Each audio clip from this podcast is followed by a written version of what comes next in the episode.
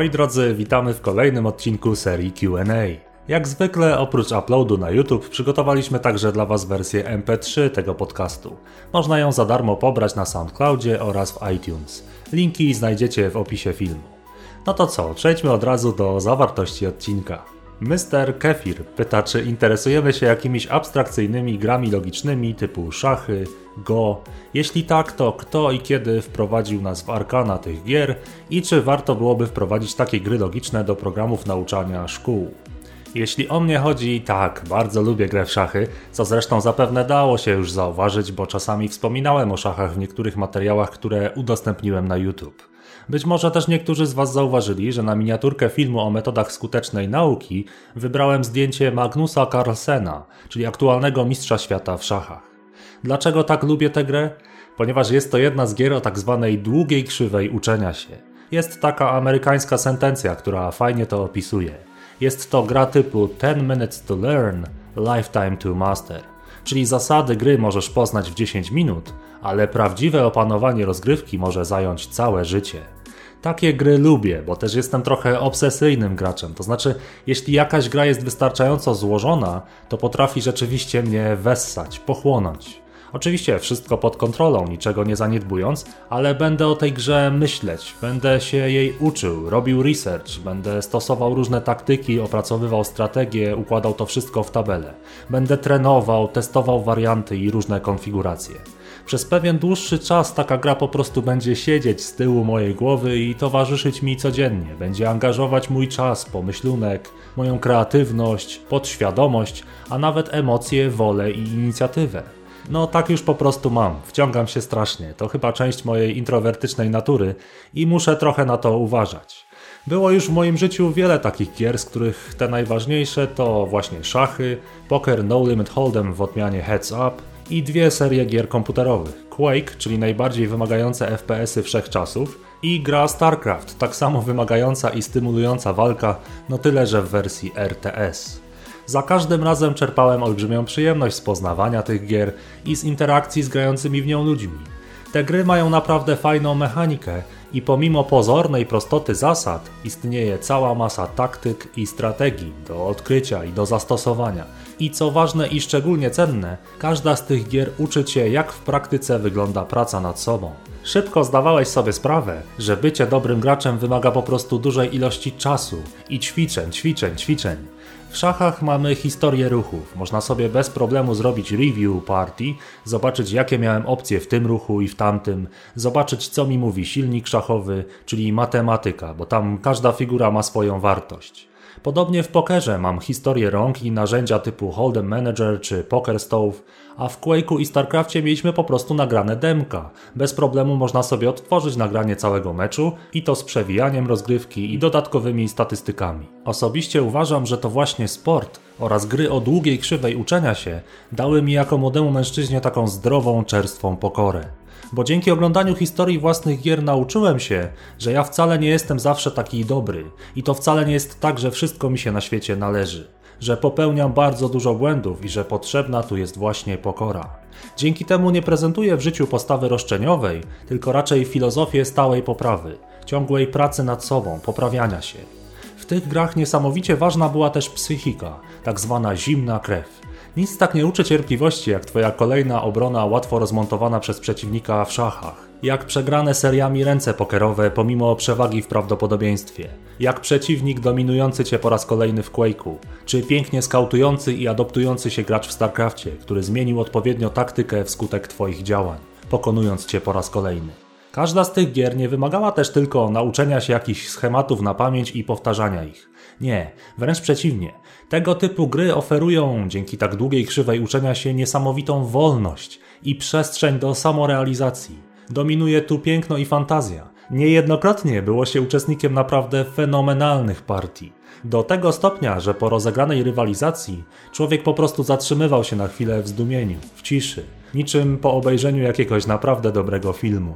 Natomiast wracając do Twojego pytania o same początki, o poznanie gry i wprowadzenie w jej arkana, to akurat szachy wręcz same zapraszają do rozgrywki. Duże, drewniane, ręcznie malowane figury strasznie intrygują i fascynują umysł dziecka. Naprawdę aż miło jest usiąść vis-a-vis drugiego człowieka i stoczyć bój zarządzając swoją armią pionów i figur dostajesz ośmiu szeregowych żołnierzy, dwie wieże po bokach, dwa szybkie gońce, jeden dla pól czarnych, jeden dla białych. Mamy też przeskakujące w kształcie litery L konie szachowe, no i przybocznego króla, potężną figurę nazywaną hetmanem albo królową. Które dziecko oprze się magii szachów? Naprawdę ta gra broni się sama. Pokaż tylko dziecku figury szachowe, a będzie ono automatycznie zafascynowane bogactwem kształtów, faktur, tą całą hierarchią, no i dziwnie przemyślną logiką poruszania się figur. A ta fascynacja to tylko początek. Wkrótce odkrywasz, co to znaczy szach, co to jest mat, jak można zmusić kogoś do ruchu, zyskać tempo, jak można założyć pin na figurze, na czym polega remis, a dalej uczysz się popularnych otwarć, pułapek, taktyk. Z czasem zaczynasz też dostrzegać strategię. Potrafisz zaplanować development swoich figur patrzeć na to wszystko z dystansem godnym prawdziwego stratega.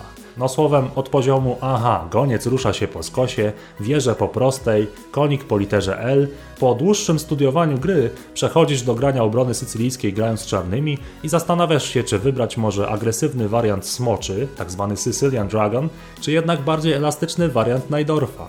Podobnie jest zresztą we wspomnianym przez Ciebie w pytaniu Go. Na początku dowiadujesz się, co to w ogóle jest Hoshi, Komi, jak zbiera się jeńców i co to w ogóle jest Atari oraz sytuacja Ko. A z czasem, pomimo nauki strategii, przekonujesz się, że bardziej nawet niż w szachach, w Go liczy się instynkt. Nie pamiętam już, kto jako pierwszy pokazał mi szachy. To na pewno był jakiś facet z mojej rodziny, ale nie pamiętam już kto dokładnie. W moim odczuciu szachy oraz go przyciągają jak magnes introwertyków, choć nie tylko, bo podczas gry można się przecież świetnie socjalizować. Możesz poznawać nowych ludzi, grać na turniejach, rozmawiać, żartować. A już super frajdą jest zagrać na żywo w szachy błyskawiczne, gdzie siłą rzeczy obaj gracze popełniać będą błędy, ale też dzięki temu fantastycznie wykształcimy intuicję i podobnie jak w go instynkt. I jak w każdym sporcie nabierzemy pokory. Możemy nauczyć się zdrowej rywalizacji, wyeliminować typowo dziecięcą postawę roszczeniową typu daj mi wygrać, bo będę płakać. Sport i gry eliminują takie zachowania. Uczą dziecko właściwych manier społecznych. Uczą też zdolności przegrywania i wygrywania w godny sposób, z kulturą i szacunkiem do przeciwnika. Tego może nauczyć sport i tego mogą nauczyć gry. Zapytałeś, czy wprowadzenie szachów, czy w ogóle gier logicznych do szkoły, do programów nauczania to dobry pomysł. I tutaj pewnie większość z Was spodziewa się, że z powodów już przeze mnie wymienionych powyżej odpowiem entuzjastycznie jasne, pewnie, od zaraz. Owszem, moja odpowiedź jest jak najbardziej twierdząca, od jak najwcześniejszych lat warto uczyć dzieci tego typu gier i zdrowej rywalizacji, ale uwaga, gry, jak zresztą prawie wszystko w życiu, mają także swoje cienie. I dlatego wprowadzenie gier do świata bardzo młodej, czyli chłonnej na wpływy otoczenia osoby, musi być odpowiednio nadzorowane i wspierane przez trenerów, nauczycieli i przede wszystkim przez rodziców. Oczywiście fikcją jest, że młodzi mogą w nic nie grać. Jasne, że gramy i to od najmłodszych lat. Od czasów starożytnych cywilizacji gry wprowadzają nas w świat kreatywnej koncentracji, w pierwsze stany pełnego zaangażowania w jakąś czynność, w pierwsze stany flow. Statystyczny dwudziestolatek mieszkający w Europie ma na koncie przegrane co najmniej kilka tysięcy godzin w przeróżne gry, obecnie najczęściej rzecz jasna komputerowe. Gry od wieków nas stymulują, rozwijają, bawią, uczą, socjalizują. Popatrz na szkołę, to przecież też grywalizacja. Mamy tu oceny od 1 do 6, wbijamy kolejne levele, to znaczy zdajemy do następnych klas i zmieniamy lokacje, to znaczy rodzaje szkół.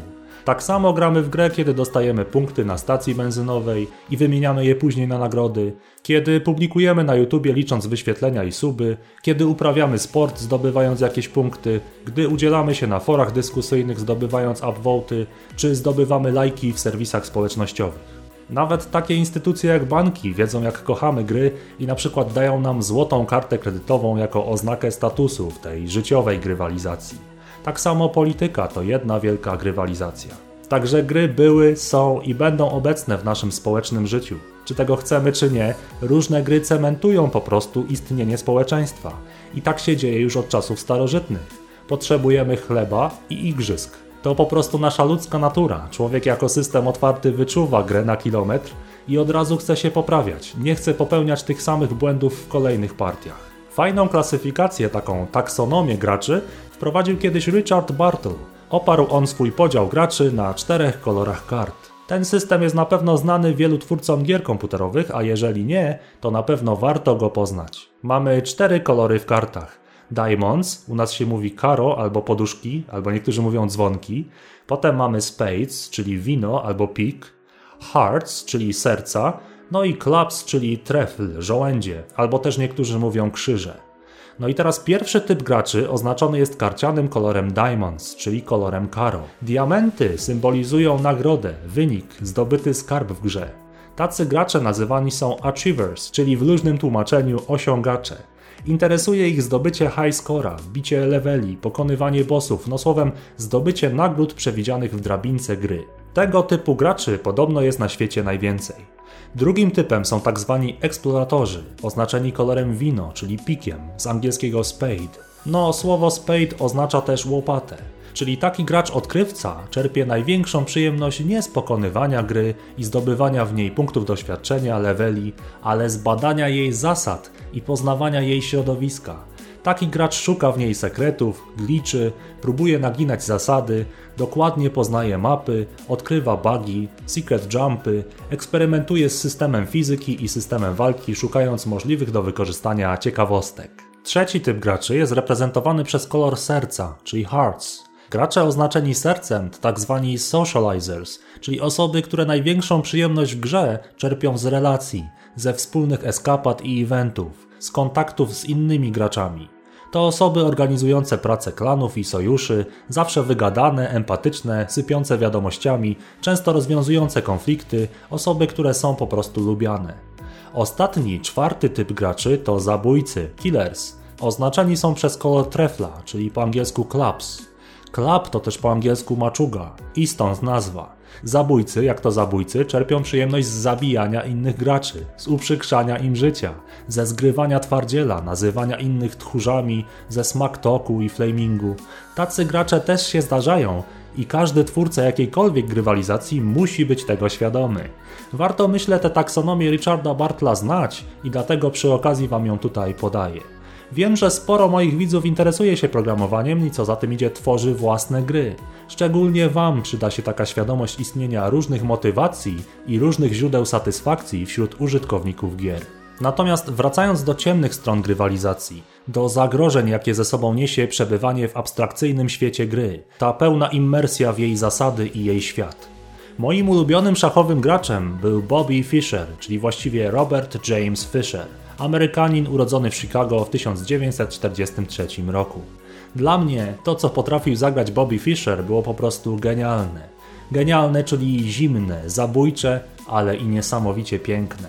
Jest taka partia szachowa, którą Bobby Fischer zagrał w październiku 1956 roku, czyli miał wtedy 13 lat.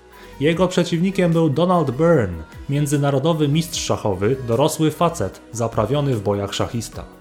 Te partie szachów dziennikarze określili później mianem Game of the Century, czyli gra stulecia. 13-letni Bobby, grający czarnymi figurami, poświęca swojego hetmana, swoją królową, czyli najcenniejszą figurę na planszy. Jednak za sprawą tego poświęcenia jest w stanie później wyprowadzić skoordynowany atak wszystkimi swoimi figurami, wobec którego pozostawiony biały hetman jest totalnie bezsilny. Partia kończy się zabójczą serią ataków ze strony wielu figur, gdzie każdy ruch Białego Króla jest wymuszony, to znaczy królowi pozostaje za każdym razem tylko jedno pole do ucieczki. Jego ruchy są, można powiedzieć, mimowolne. Po zobaczeniu tej partii pozostaje tylko na chwilę zamilknąć, zachwycić się pięknem tego, co stworzył, wykreował, wykoncypował młody umysł Bobiego Fischera. Do dziś bez problemu odnajdziecie historię tych ruchów, nawet na YouTube wystarczy sobie wyszukać Game of the Century Fisher. Zagrać coś takiego w wieku 13 lat. Świat był zszokowany, nikt nie widział czegoś takiego nigdy przedtem. Oczywiście, no, taki skill nie wziął się znikąd. Bobby Fischer od kiedy tylko pamiętał żył szachami, oddychał nimi, jadł z nimi, czytał o nich, rozgrywał je w głowie przez 90% całego swojego życia. Geniusz, ale za jak wielką cenę? W okresie późniejszym Fischer toczy walkę na arenie międzynarodowej, gdzie jego głównymi przeciwnikami są najmocniejsi wówczas szachiści na świecie Rosjanie. Niejednokrotnie tak układają oni drabinki rozgrywek, żeby jak najmocniej obciążyć i zaszkodzić Fischerowi.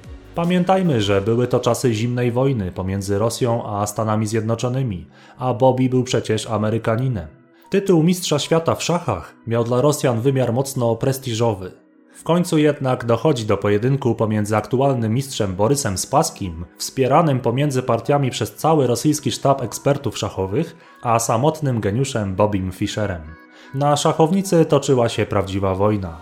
Nie tylko zimna wojna, ale i starcie matematycznej solidności Spaskiego z geniuszem, finezją, frywolnością i chimerycznością Fischera. Przepiękna seria pojedynków, którą oglądał cały świat i w której Fischer zwyciężył. Choć nie obyło się bez licznych kontrowersji pomiędzy partiami. Wielokrotnie wymieniano fotele, na których siedzieli zawodnicy, figury szachowe, oświetlenie, a nawet wynagrodzenie graczy. Fischer zaczął wykazywać wówczas pierwsze symptomy paranoi. To była cena, jaką zapłacił za swój geniusz. Gra w szachy go pochłonęła, oddał całe swoje życie. W późniejszych, poturniejowych latach zasadniczo zniknął ze sceny. Cała ta presja oczekiwań, celebryctwo i zasoby umysłu, które oddał samej grze, sprawiły, że postradał zmysły. Był okrutny, zmanierowany. W ostatnich latach zasłynął z tego, że cieszył się z zamachów, które dotknęły Stany Zjednoczone. Jego wyeksploatowany umysł po prostu popadł w chorobę psychiczną. Pod koniec jego życia miał jeszcze miejsce piękny akcent, gdy bardzo młoda dziewczyna, która też kochała szachy, napisała do niego wspaniały list, prosząc o jego powrót do gry, do normalnego, aktywnego życia. Fischer, dotknięty szczerością listu, odpowiedział, zareagował, zagrał ponownie, ale było już za późno. To już nie był ten sam Bobby, to był ktoś inny. Fischer zmarł w wieku 64 lat. Wiek symboliczny dla szachowego geniusza, bo przecież na szachownicy mamy 64 pola. I to jest, moi drodzy, cień gier. Czasami, rzadko po rzadko, ale niektórym osobom gra może wręcz zastąpić prawdziwe życie. Można wciągnąć się w jakąś grę tak bardzo, że wszystko inne przestanie mieć znaczenie. I oczywiście przypadek Bobiego Fischera to sytuacja absolutnie wyjątkowa. Mam olbrzymi szacunek do tego, że oddał wszystko, co miał dla szachów. I wcale nie jest powiedziane, że to właśnie gra w szachy była przyczyną jego problemów ze zdrowiem psychicznym. Szachy to po prostu gra. To ludzie tworzą sobie piekło. Fischer w bardzo młodym wieku przeżył rozwód rodziców, o co miał do ojca pretensje do końca swojego życia. Fischer był też poddawany nieludzkiej presji w walce z szachową armią Sowietów. Bardzo wcześnie też stał się celebrytą, gwiazdą tabloidów. To wszystko musiał udźwignąć na swoich barkach jeden człowiek, jeden mężczyzna. Naprawdę wystarczyłoby tego na kilka życiorysów. Więc przypadek Fischera jest na pewno ekstremalny i nie należy go uogólniać, natomiast gry, moim zdaniem, same w sobie złe nie są. To właśnie ludzie potrafią wszystko spieprzyć. Bo przecież znane są nam przypadki dzieciaków, które kopią własną matkę, nie chcą jeść, rzucają meblami, bo odciągnęło się jej od grania w WoWa. Jak im sprzedasz ekwipunek, to życie straci dla nich sens. Ale czy to ta gra jest winna? Nie. Takie uzależnienie od gry nie rodzi się od razu. Musiało być długo, długo pielęgnowane. Ktoś przegapił ten czas, kiedy jeszcze nie było za późno. Ktoś nie wytłumaczył, ktoś nie przywrócił zdrowej perspektywy. Dlaczego gry potrafią młodych ludzi tak wciągać? Bo oferują dostęp do uproszczonego świata, świata określonej liczby zasad, których przestrzeganie daje ci możliwość uzyskania gratyfikacji dla swojego ego. Zobacz, rosnę w siłę, dominuję innych, radzę sobie. Zobacz mojego expa, zobacz moje ekwi, zobacz mój ranking, moją rangę, zobacz mojego aima. To może być cokolwiek, prawda? Młody człowiek nie ma perspektywy, bo jest zbyt chłonny. Sam nie jest w stanie dostrzec, jak głęboko zszedł do króliczej nory abstrakcji. Czasem jest gotów zabić i zranić za kilka wirtualnych zmiennych na serwerze. To jest to niebezpieczeństwo. Niebezpieczeństwo rzadkie, ale w niektórych przypadkach możliwe. I to nie jest wina gier samych w sobie. To jest wina braku opieki, braku zainteresowania, socjalizacji, braku rozmowy pomiędzy ludźmi. W 99% gry dają nam po prostu frajdę.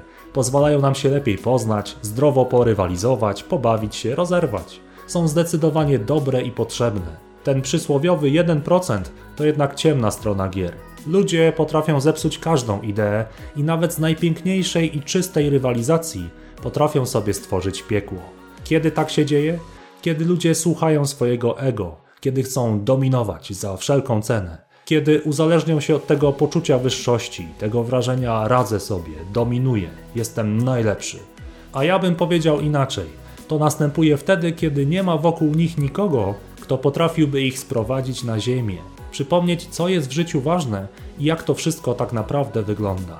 Że ten młody człowiek po prostu siedzi przed komputerem i że stracił perspektywę. Także ostatecznie tak, wprowadzajmy gry logiczne do szkół jak najwcześniej, tylko nadzorujmy, uczmy zdrowej rywalizacji, szacunku do przeciwnika. Od razu zwracajmy tym najmłodszym uwagę na zachowania wynikające z ego, z chęci dominacji. Ucinajmy wszelkie wyśmiewanie kolegów, porównywanie się z innymi i inne niezdrowe reakcje. To jest rolą trenera i rodziców. I obojętnie czy ktoś gra w szachy, czy trenuje piłkę nożną. Na początku to musi być zabawa, a nie przymuszanie kogoś do osiągania już teraz super rezultatów. Paradoksalnie to najczęściej właśnie rodzice psują gry młodym ludziom. No bo albo wymagają od nich zbyt wiele, nie pozwalają się bawić grą, albo wręcz odwrotnie, demonizują gry, zabraniając ich w ogóle. Oczywiście mówimy tu o bardzo młodych ludziach, no bo potem mamy już wykształcony pewien kręgosłup moralny i taką empatię i zdrowy rozsądek. Natomiast fajnie jest, kiedy grasz w jakąś grę dłużej, poobserwować siebie szczerze. Dlaczego lubisz akurat tę grę? Czy chodzi o zdrową, fajną rywalizację, o socjalizację, spotkanie ludzi, czy raczej może o zaspokojenie potrzeby ego, potrzeby bycia kimś ważnym, posiadania statusu? Jak zwracasz się do innych graczy, szczególnie kiedy przegrywasz, kiedy nie idzie? Czy zachowujesz spokój i zrozumienie natury rozgrywki, czy raczej wyzywasz od nubów i uprawiasz typowy flame i rage'ujesz ile wlezie? Gry fajnie pozwalają nam poobserwować siebie w trudnych sytuacjach i dlatego możemy wykształcić zimną krew. Kiedy wcześniej mówiłem o tym, że gram w sposób obsesyjny, że się wciągam w gry, że potrafią mnie wessać, to zazwyczaj jednak nie przekraczałem nigdy zdrowej granicy. Grałem w czasie wolnym, w tym czasie, który introwertyk ma dla siebie, w którym ładuje akumulatory, w tym tak zwanym me time. Nigdy nie miałem problemów ze zdrową perspektywą i ze zrozumieniem, że gra to tylko gra, to sztuczny system, a nie cały świat. I to jest zasługą moich bliskich. Powiem więcej, te gry, w które grałem, nauczyły mnie wiele. Nie porównuję się tak bardzo do innych dzięki grom. Poznałem wartość regularnej pracy nad sobą, bo robiłem sobie review, poprawiałem się, widziałem własne błędy. Nie chcę też nikogo dominować, nie potrzebuję tego. Raczej kieruję się szacunkiem do innych, na zasadzie zachęcania, entuzjazmu, encouragementu, takiej pamięci o własnych początkach, która pozwala empatycznie rozumieć, na jakim ktoś jest etapie poznawania gry. Mnie gry paradoksalnie zaprowadziły od rywalizacji do dzielenia się tym, co posiadam. I często zresztą tak jest w przypadku graczy, że potem zostają trenerami. To doświadczenie obserwowania samego siebie podczas szlifowania własnych umiejętności, a zwłaszcza kiedy nie idzie, kiedy się przegrywa, jest bezcenne. Złoto próbuje się w ogniu. Takie granie pod presją na pewno uczyniło mnie też lepszym nauczycielem, bardziej cierpliwym. Aktualnie prawie nie gram już w gry typu 10 Minutes to Learn, Lifetime to Master. Jedynie okazjonalnie mi się to zdarza, przez sentyment, kiedy najdzie mnie ochota. Teraz zamiast zagrać w Quake'a czy StarCrafta, to wolę odpalić na przykład The Last of Us. Po prostu przejść sobie fabułę. A najczęściej tak gram na kanapie ze znajomymi w jakimś koopie na konsoli. Niestety ten gatunek couch co-op trochę umiera w dobie grania sieciowego, no ale tak to już jest, że celem deweloperów jest wciągnąć nas na dłużej w rozgrywkę, no bo przecież na tym zarabiają. Mnie osobiście bardzo podoba się podejście do gier Josha Waitskina, innego znanego szachisty, który najpierw został mistrzem szachowym, a potem mistrzem w Taiji Quan, chińskiej sztuce walki. Waitskin wypowiedział fajne słowa. Powiedział, że lubię to uczucie bycia w czymś początkującym. To wrażenie odkrywania dużych porcji nieznanego. Jeśli chcesz, to możesz zaangażować się w jedną dyscyplinę i zostać arcymistrzem, legendą, a przynajmniej najlepszą wersją siebie, na jaką będzie cię stać. Natomiast można też umiłować sam proces nauki, proces stawiania pierwszych kroków. Tworzysz dzięki temu kulę śnieżną swoich umiejętności. Jesteś wówczas dobry w wielu rzeczach, ale w niczym nie jesteś najlepszy. Po prostu cieszysz się podróżą. Ja też mam takie fazy. Angażuję się, wkręcam się na długi czas, aż do osiągnięcia znacznej saturacji, nasycenia, takiego bardzo rozległego plateau. Często wówczas nie idę już dalej, no bo to wymagałoby profesjonalnych nakładów czasu, żeby nauczyć się czegoś nowego od tego momentu. Zmieniam wówczas grę czy dyscyplinę na coś świeżego, nieodkrytego. Podobnie może być z YouTube'em. Jestem tu już 3 lata. Nagrywanie bardzo mnie cieszy i aktualnie kanał przeżywa rozkwit, ale jak minie 5 lat czy 7, to nie wiem czy nie zaangażuję się znowu w coś innego. Choć też z drugiej strony nauczanie, czyli dzielenie się tym, co umiem, co potrafię, co sam przeżyłem, jest taką wiodącą pasją mojego życia. Czyli cokolwiek bym nie robił, zawsze lubię o tym pogadać, podzielić się wrażeniami i tym, co sam odkryłem i co wiem z własnego doświadczenia. Cóż, pożyjemy, zobaczymy. Natomiast, panie Kefir, dziękuję za fantastyczne pytanie. Znowu się rozgadałem, ale do tego przecież służy ta casualowa seria QA, nieprawdaż? Tak, tak, Mirku. Wiemy, że lubisz się rozgadywać. Robisz to natomiast w taki sposób, w takim stylu, że żadne z Twoich słów nie wydają się zbędne, przesadzone czy na wyrost. Ja tymczasem w swoim stylu nie będę się rozgadywał i swoją wypowiedź postaram się zawrzeć w krótkich, żołnierskich słowach. Z mojej perspektywy wygląda to nieco inaczej. Jako młody człowiek bardziej interesowałem się bieganiem za piłką, wielogodzinnymi boiskowymi sesjami z kumplami z osiedla, aniżeli graniem w różnego rodzaju gry logiczne, takie jak wspomniane już szachy czy go. Moja ekstrawertyczna natura i usposobienie powodowały, że zamiast spędzać czas nad partią szachów wymagającą ogromnego skupienia i dyscypliny, wolałem ten czas spędzać z rówieśnikami, samodzielnie wymyślając różnorakie sposoby spędzania czasu, mniej lub bardziej kreatywne, o których może nie będę wspominał, bo pewnie słuchają mnie teraz moi aktualni bądź też przyszli uczniowie. Być może przyczyną tego, że nigdy nie grywałem w szachy był fakt, że sam nigdy się tematem nie interesowałem, a w czasach szkolnych nie spotkałem osoby, która by zaraziła mnie pasją do tej gry lub chociaż pokazała mi jej arkana. Być może jeśli za młodu spotkałbym taką osobę, na przykład taką osobę jak Mirek, sytuacja byłaby inna. Z perspektywy czasu, patrząc na to przez pryzmat mojego dotychczasowego życia, nie jestem jednoznacznie w stanie określić, czy było to dobre dla mojego rozwoju, czy też niekoniecznie. Z jednej strony trochę żałuję, że jako młody chłopak nie skupiałem większej uwagi na rozwijaniu się w grach logicznych, dzięki którym z całą pewnością byłoby mi łatwiej zrozumieć matematykę, czy później już samą informatykę, ale z drugiej strony jestem dobrym przykładem na to, że granie w gry logiczne nie jest warunkiem koniecznym, aby pracować w zawodzie informatyka, czy też nauczyciela informatyki. Co do pytania o to, czy tego typu gry powinny być wprowadzane do programu nauczania, to odpowiem, że tak, ale tylko i wyłącznie jako zajęcia dodatkowe. Dla osób zainteresowanych, dla osób, które tego chcą, które to czują i które z chęcią, atencją i zaangażowaniem będą uczestniczyły w takich zajęciach. Gry logiczne to świetny sposób na rozwijanie umiejętności na wielu płaszczyznach, ale pamiętajmy o tym, że każdy z nas jest inny. Każdy z nas ma inne predyspozycje, każdy chce robić co innego. Nie wszyscy przecież w przyszłości muszą być inżynierami, architektami, lekarzami czy nawet programistami. Są osoby, które mają predyspozycje ukierunkowane w zupełnie inną stronę i nie widzę potrzeby, aby takie osoby, które nie są tego typu grami zainteresowane, do nich przymuszać. Nic na siłę. Skoro tematem dzisiejszego QA są gry, to chciałbym jeszcze odpowiedzieć bezsennemu 4, który zadał pytanie o gry, na których straciliśmy dużo czasu. Domyślam się oczywiście, że chodzi tu o gry komputerowe. W przeciwieństwie do gier logicznych, z którymi zazwyczaj byłem na bakier, to w grach komputerowych czuję się znacznie pewniej. Swoją przygodę z grami wideo rozpocząłem pod koniec 97 roku, kiedy to jako dwunastolatek otrzymałem od swoich rodziców pierwszy komputer. Pamiętam to jak dziś. Procesor Pentium o zegarze 100 MHz, 16 MB RAMu, akcelerator grafiki Voodoo, no i ten potężny monitor CRT, który nie mieścił się na biurku. Piękne czasy. Większości tytułów, które wówczas przewinęły się przez mój komputer, nie pamiętam. Natomiast na zawsze pozostanie mi w głowie ta jedna pozycja, nad którą spędziłem mnóstwo, ale to naprawdę mnóstwo czasu. Była nią gra Age of Empires. Gra strategiczna, którą starsi gracze z pewnością pamiętają. Była to, a właściwie można powiedzieć nadal jest, kultowa gra, która cieszy do dziś miliony graczy na całym świecie. Doczekała się ona oczywiście kolejnych części, ale nie były one moim zdaniem już tak udane jak ta pierwsza. Zasadniczo gra polega na stworzeniu i rozwijaniu własnej cywilizacji i osady, a kiedy już osiągniemy wystarczający poziom rozwoju, a nasze wojsko jest dostatecznie wyposażone i silne, przystępujemy do podboju innych cywilizacji.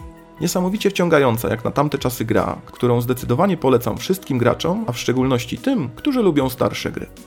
Po kilku latach przygód z grami komputerowymi na jakiś czas odłożyłem na bok rozrywkę w tej formie. Przyszły czasy szkoły średniej, potem studia, praca i nie odczuwałem już potrzeby spędzania czasu tłukąc przeciwników jeden za drugim, czy ścigając się szybkimi, ale jednak nadal wirtualnymi samochodami. Mój rozwód, a właściwie powinienem powiedzieć separacja z grami wideo, trwała aż do czasu wprowadzenia na rynek konsol nowej generacji.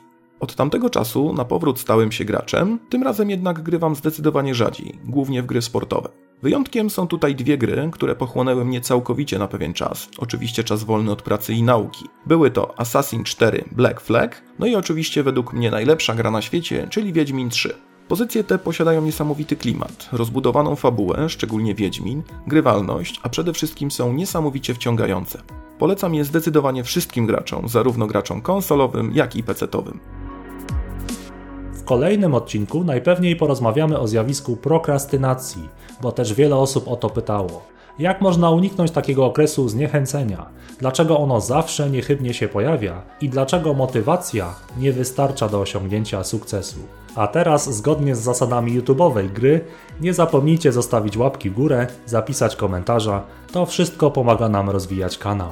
Przypominamy też o możliwości wsparcia naszej twórczości poprzez nasz profil Patronite. Do usłyszenia niebawem. Pozdrawiamy serdecznie. Mirosław Zelent i Damian Stelmach.